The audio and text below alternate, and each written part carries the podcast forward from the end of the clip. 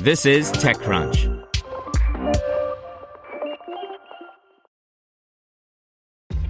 This episode is brought to you by ShipStation. You know, some things take a lot of work, like sending little robots to far off distant planets. And just as that's challenging, so too is running a successful e commerce business, especially when there's so much to do. So I want to introduce you all to ShipStation. Now, I love using ShipStation because of its easy to use dashboard, which makes managing orders and printing labels a breeze and super smooth. Oh, and the customer service is just out of this world.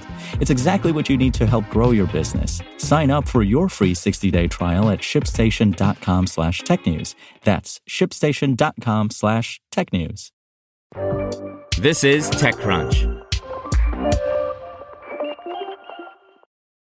Have you checked on your IT team lately? 2020 was rough for them. Ransomware, work from home, cloud migrations. It didn't stop. It's a good time to give them a new resource, IT Pro TV. They can learn new skills and have a reliable, searchable knowledge base all online and on demand. Visit itpro.tv slash crunch to learn more. That's itpro.tv slash crunch. itpro.tv slash crunch. Apple event fails to save the company's stock from broader market sell-off by Alex Wilhelm.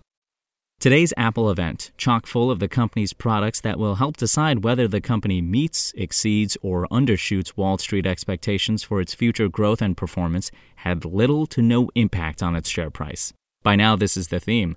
Apple announces a slew of new products, services, software, or peripherals, and its share price does nothing.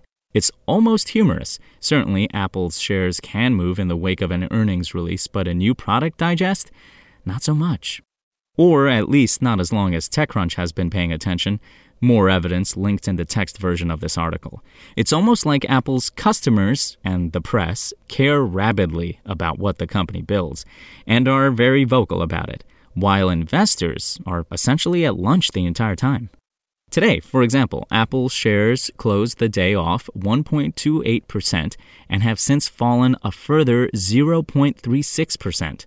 Apple stock closed the day worth $133.11 per share and was worth $133.40 at the time its event kicked off.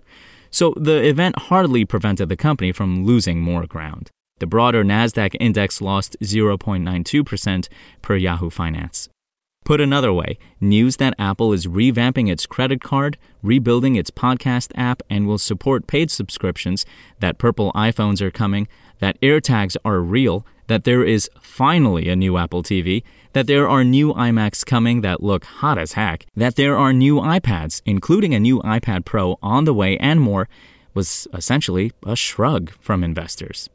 To avoid being cliche, I won't paste the are you not entertained gif here, but it's warranted. In short, this is what Apple stock did today, as investors were too focused on numbers to look upstream from revenue at the products that will drive the numbers that they later parse and come to a firm conclusion.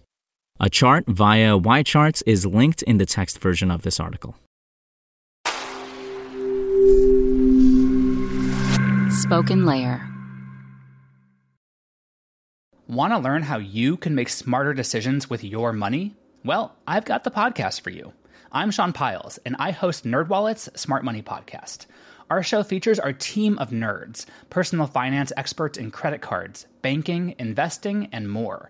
And they'll help you make the most of your money while cutting through the clutter and misinformation in today's world of personal finance. You'll get clarity on strategies to help you build your wealth, invest wisely, shop for financial products, and plan for major life events. Listen to NerdWallet's Smart Money Podcast wherever you get your podcasts.